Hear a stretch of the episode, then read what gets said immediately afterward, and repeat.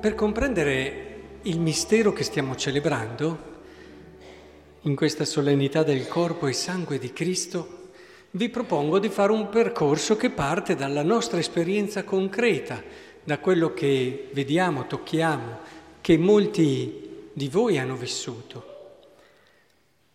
Il desiderio che nasce quando sboccia un amore.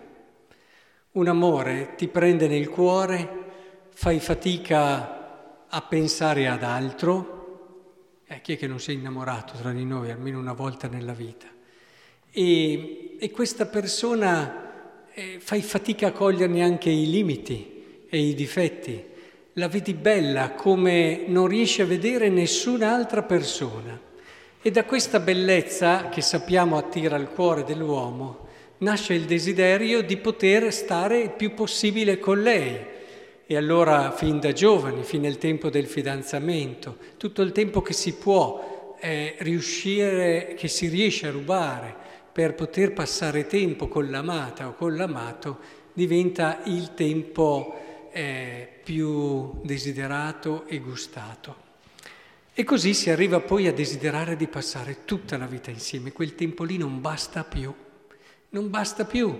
E allora si vuole condividere tutto, proprio tutto, e si arriva a pianificare, progettare e realizzare il proprio matrimonio.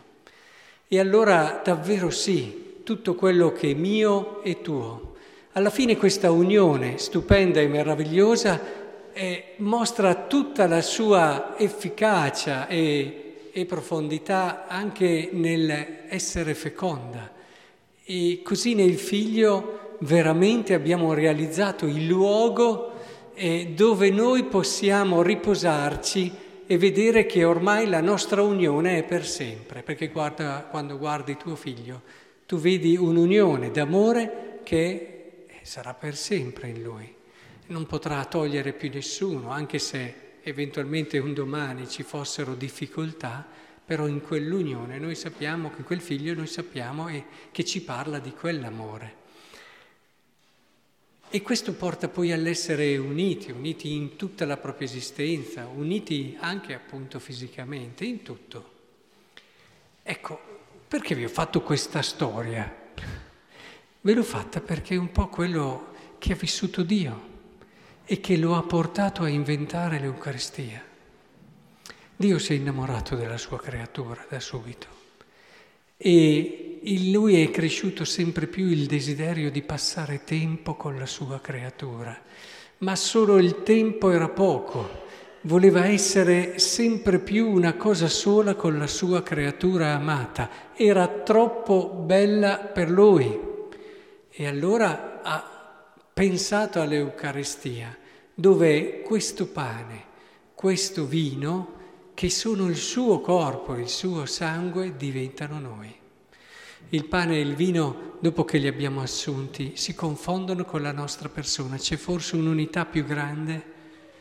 Ecco, per capire l'Eucaristia non possiamo prescindere da questa passione di Dio per l'uomo e per la sua bellezza.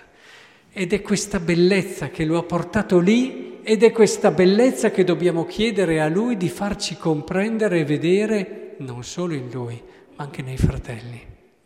Ogni volta che noi facciamo la comunione, dobbiamo chiederglielo, Signore, tu sei perso della mia bellezza, che io a volte faccio fatica a vedere, ma tu la vedi, non ti fai neppure fermare dai miei limiti, dai miei peccati, dalle mie testardaggini è la fronte come duro, come ferro, a volte si dice nella Bibbia dell'uomo. Non ti ferma neanche questo.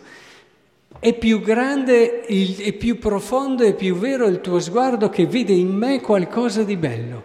Ma Signore, ma fa che ogni volta che faccia la comunione impari a farlo anch'io con i miei fratelli questo.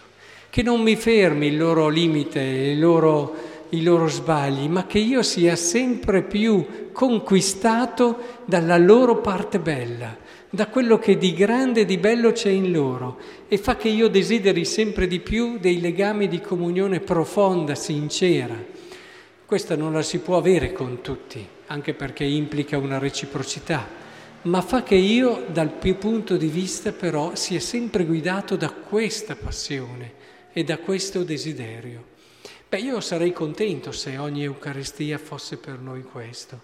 Questo in fondo è un passare dall'antico rito, uccidevano, uccidevano gli animali, il sangue di altri, Gesù ci ha messo del suo. E allora vuol dire scommetterci, giocarci.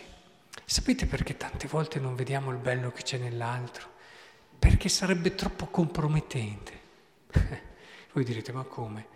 In fondo, quando noi ad esempio critichiamo, giudichiamo, noi prendiamo le distanze, ci costruiamo un, un nido tutto protetto che poi è però un nido piccolo, chiuso, un nido che ha delle inferriate d'oro, saranno d'oro ma sono inferriate, ci toglie respiro all'anima.